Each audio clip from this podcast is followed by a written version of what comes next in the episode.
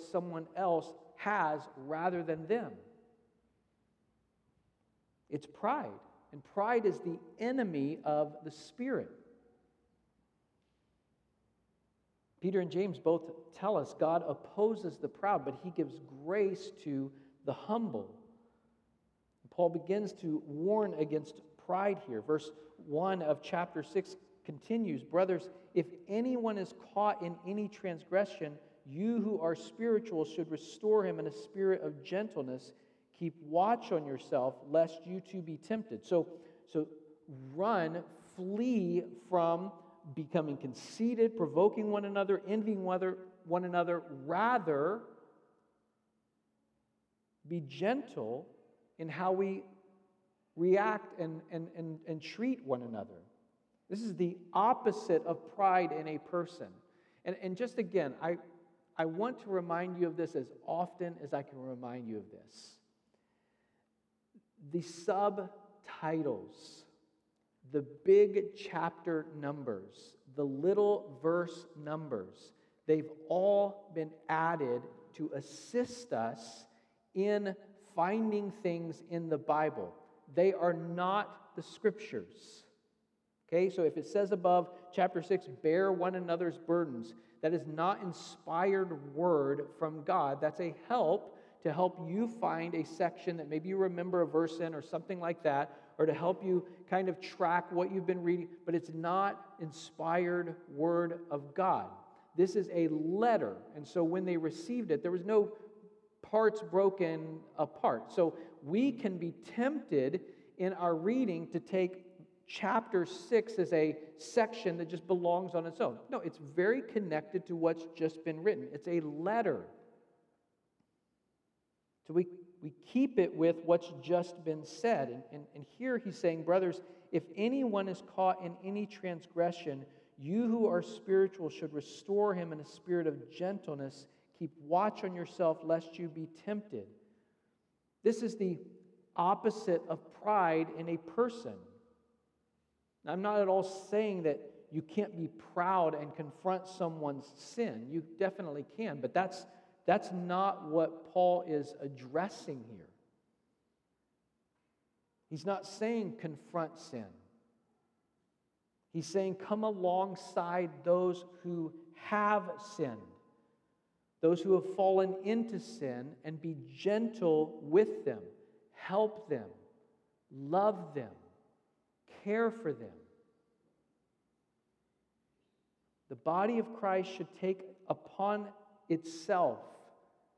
The people in the body of Christ should take upon themselves to restore a person who has fallen into sin. It's one of the ways that a family expresses love, and that's what the body of Christ is. And notice the emphasis. The emphasis in the original language, it's not that the restoration should be done, it's how the restoration should be done. Paul's emphasis in this is on the word gently. And that's part of the fruit of the Spirit, right? A part of the fruit of the Spirit is gentleness. And so if, if I am walking in step with the Spirit, I will be gentle in coming alongside those who have fallen into sin. Instead of becoming arrogant and irritating and envying one another, believers are called to exercise concern and love for others so, so that their goal is to build one another up in the body of Christ. And Paul says, by the way, here, you who are spiritual. He's not referring to some specific elite group in the church. All of the Galatian believers had received the Spirit. And so he's saying, all you who have the Holy Spirit, a gentle and humble spirit doesn't provoke one who has sinned, but treats that person with dignity. And those who envy others often find joy in the sin of others. But Paul's highlighting the beauty of humility here. The beauty of humility in a follower of Jesus. It's a call to humility. Not only that, but your humility should be evident in how you think of yourself in these situations. Paul's saying, realize that you too are prone to temptation. And the truth is, today you might be helping someone who has sinned, but tomorrow you may be the one being helped or needing help. And so again, do to others what you would want them to do to you in that circumstance. Verse two, bear one another's burdens and so fulfill the law of Christ. Bear one another's burdens. Help to carry the burdens of others in the body of Christ. Now this, this isn't limited to bearing the sins of others. Certainly it includes that, but it's not limited to that. People have many different burdens that aren't sinful.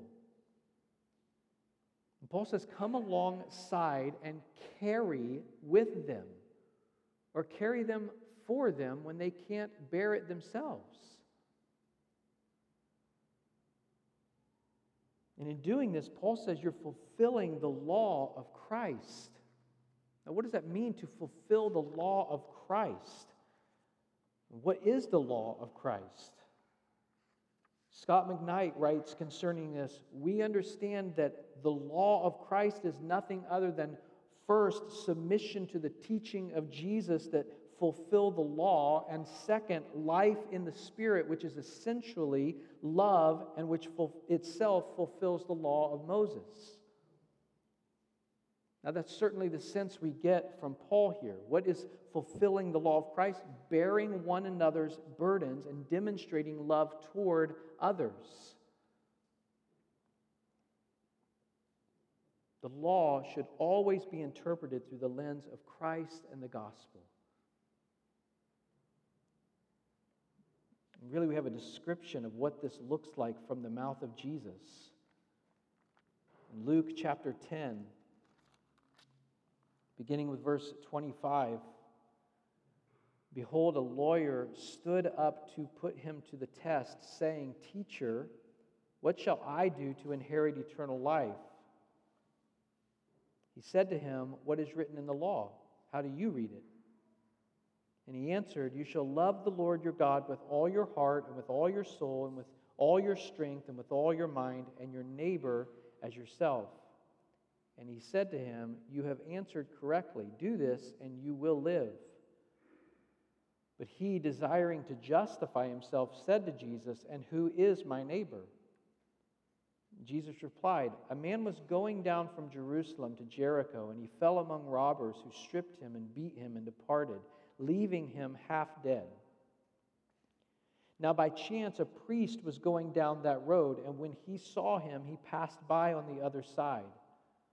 So likewise, a Levite, when he came to the place and saw him, passed by on the other side. But a Samaritan, as he journeyed, came to where he was, and when he saw him, he had compassion.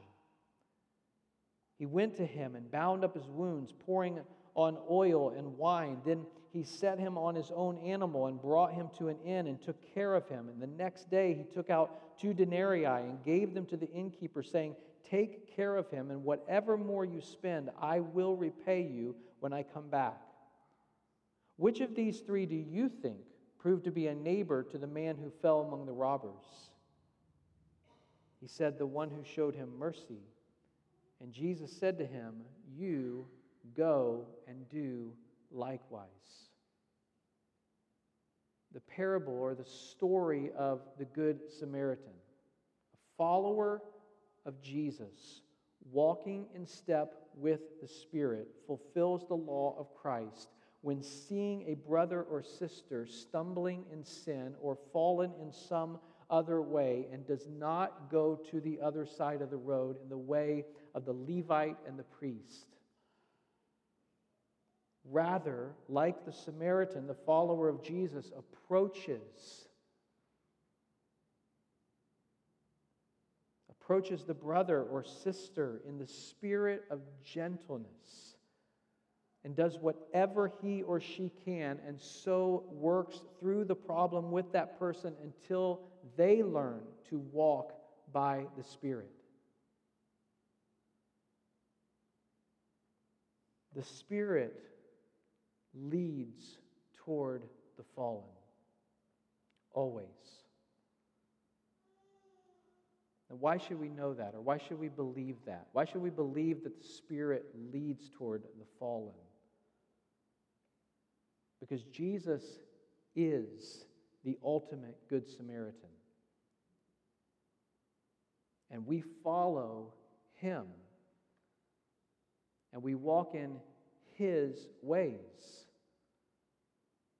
John, in First John chapter two, verse six, says, whoever says he abides in Him, Jesus, whoever says he abides in Jesus ought to walk in the same way in which Jesus walked. Whoever says that he walks by the Spirit ought to walk in the same way that Jesus walks. Now that's simple enough to understand, right? That, that's a simple verse to understand. It doesn't mean it's easy to do or obey, but it's, it's easy to understand. It's simple to understand. The Levite and the priest should have been deliverers of hope to the fallen man in the story. They should have been ones who would bear his burdens. But they weren't. They both knew the words of the law, but they didn't obey the words of the law.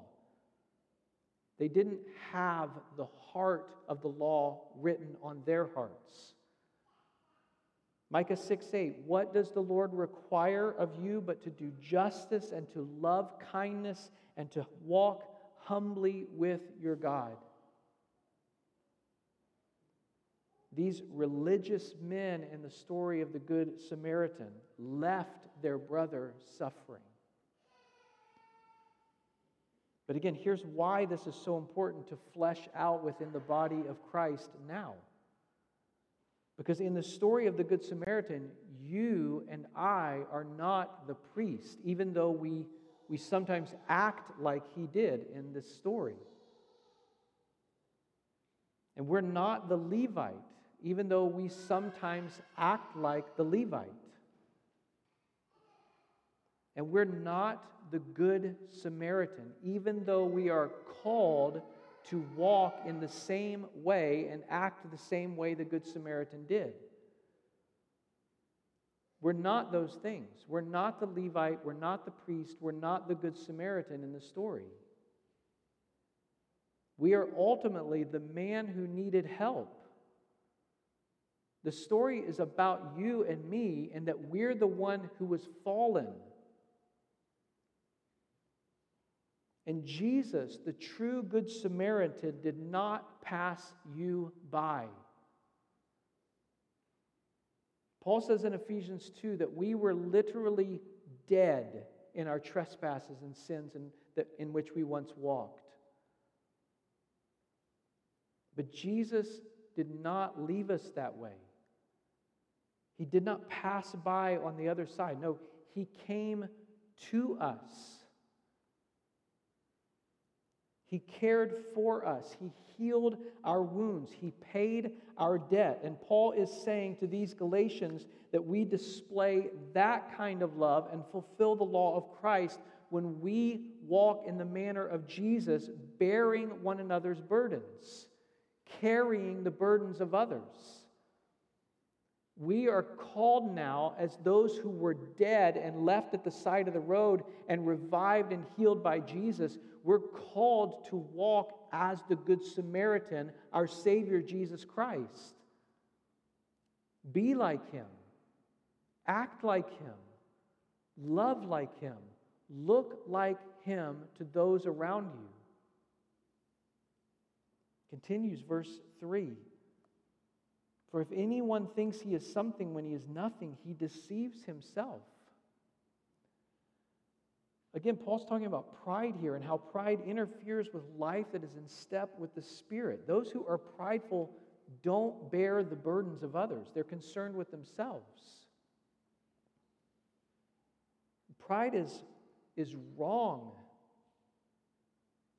And even those who seek to restore those in sin and carry the burdens of others should check their own hearts for pride. But those who don't help others in their struggles are guilty of pride. Paul says they think they're something when really they are nothing. Verse four, but let each one test his own work, and then his reason to boast will be in himself alone and not in his neighbor. Now here's the tension in this passage, the tension between carrying each other's burdens and carrying one's own burdens. But it's not contradictory. Paul's not contradicting himself here. Followers of Jesus need to help each other in the struggles of life, but every follower of Jesus also needs to understand that they will answer to God individually. And part of that individual responsibility that we will answer to God for is carrying the burdens of others, whether we did or didn't. To follow the Spirit, to walk in step with the Spirit, will mean to live in community with others and to care for the needs of others. It also means being responsible before God individually for our own lives. So, so as he, as he does in other places, Paul calls them to examine their own lives carefully and realistically. Romans twelve, verse three says, "For by the grace given to me, I say to everyone among you, not to think of himself more highly than he ought to think, but to think with sober judgment, each according to the measure of faith that God has assigned." Be humble in how you examine your own heart, just as you are called to be humble in carrying the burdens of others. Now, when Paul writes here to test and then to boast in oneself, what does he mean by that? Because it seems as if it contradicts all of his writing in this letter so far, that being righteous by faith is what matters and what happens, rather than somehow becoming righteous by works. The construction of this is actually a future tense. He, he will have boasting. So it most likely refers to final judgment. When we stand before the Lord, this boasting is likely not something you would be doing now. Be thankful and humble for whatever fruit you find in your own life, but the boasting will come in the life of the age to come. And then all vain and conceited boasting will have been wiped away. And this boasting is in God. First Corinthians one thirty-one, so that as it is written, let the one who boasts, boast in the Lord. First Corinthians three seven, so neither he who plants nor he who waters is anything, but only God who gives the growth. Not just that, the boasting is in the work that God has worked through us. So that Paul can say in First Thessalonians two nineteen, for what is, what is our hope or joy or crown of boasting before our Lord Jesus at his coming? Is it not you? Is it not those that the Lord had given to him? And then the boasting is in the cross of Jesus Christ, Galatians six four, that we're going to be getting to. But far be it from me to boast except in the cross of our Lord Jesus Christ, by which the world has been crucified to him and I to the world. This is not boasting that's bragging in what I am able to do. It's a boasting in what the Lord is, is doing and who the Lord is. And then verse five, for each will have to bear his own load. On the day of judgment, we will each carry our own burdens. Thomas Schreiner says here, Paul merely says that even though we are to help one another as believers and bear each other's burdens, we finally carry our own load in this life. In other words, we are responsible for our own behavior. We will bear our own burden before the Lord. And that should lead us again to carry the burdens of others. Because we ought to see other people, whether in sin or in suffering, and think that person will stand before God. And I want him or her to have been loved well through this circumstance. And I will stand before God, and I want to love well. But also I want to say here, there will be someone begging our defense if we are in Christ. If we are in Christ, carrying our own burden, taking responsibility, is not a hopeless verse. It would be hopeless if we were apart from Christ, but he came for that very reason. That he says of us, he or she is mine. Jesus, the Good Samaritan, came to us, healed our wounds, paid the price for our debts. And it's his sacrifice, his work, his love that will matter on the day of the Lord. Again, Thomas Schreiner says, often we in the West identify a fruitful Christian life with private prayer and reading Scripture, while scarcely giving any thought to serving other believers. A life that is pleasing to Christ is humble and not self-absorbed and conceited. Instead of being caught up with ourselves, instead of these Galatians being caught up with themselves, we are called to care for others. What it means to live in the Church of Jesus Christ is to help others as they face difficulties in life, as they seek and try to carry the burdens in their own lives. Our confronting or, or correction of, uh, of others will smell like conceit, unless we sense that we ourselves are deeply flawed and are as prone to sin as anyone else. That's what Paul's saying here in this text. And what is our ultimate, ultimate motivation in that? It's that we would reflect the ultimate Good Samaritan. And what did his carrying burdens for us? The ones beaten and left for dead. What did that look like? I think we, we get a really clear picture of that in Isaiah fifty-three. I'm just going to read this as we prepare to receive the bread and the cup today.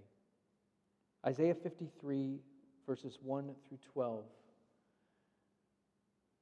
And let's prayerfully consider our own hearts in this. Is this the love that we reflect to others in the body of Christ?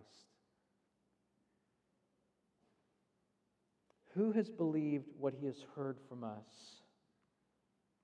And to whom has the arm of the Lord been revealed?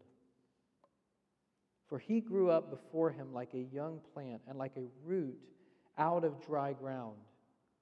He had no form or majesty that we should look at him, and no beauty that we should desire him. He was despised and rejected by men, a man of sorrows and acquainted with grief. And as one from whom men hide their faces, he was despised, and we esteemed him not. Surely he has borne our griefs and carried our sorrows. Yet we esteemed him stricken, smitten by God, and afflicted. But he was pierced for our transgressions. He was crushed for our iniquities. Upon him was the chastisement that brought us peace, and with his wounds we are healed. All we like sheep have gone astray. We've turned everyone to his own way, and the Lord has laid on him the iniquity of us all.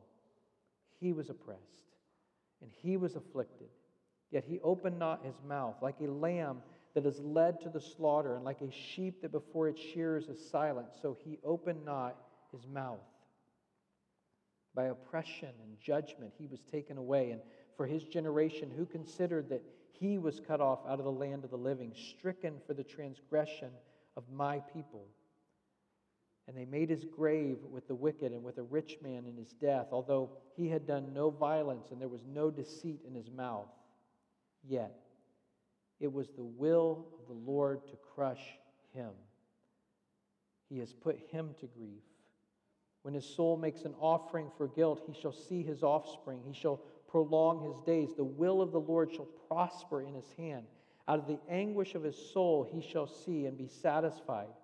By his knowledge shall the righteous one, my servant, make many to be accounted righteous, and he shall bear their iniquities. Therefore I will divide him a portion with the many, and he shall divide the spoil with the strong, because he poured out his soul to death and was numbered with the transgressors. Yet he bore the sin of many and makes intercession for the transgressors.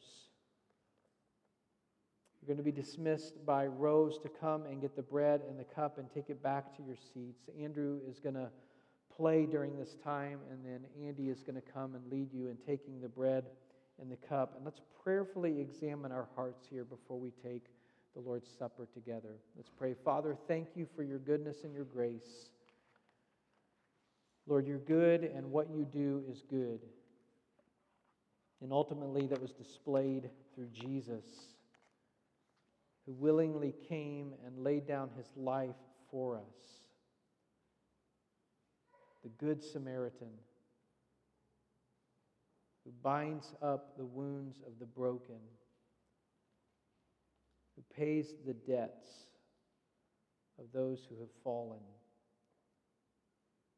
We praise you and we thank you, and we ask you to help us, Lord, to be a people who love you and a people who walk by the Spirit and reflect you to those around us, Lord. And even in this time, as we consider our own hearts, Lord, we really do want to be humble. We want to be people who are humble, who don't count ourselves first,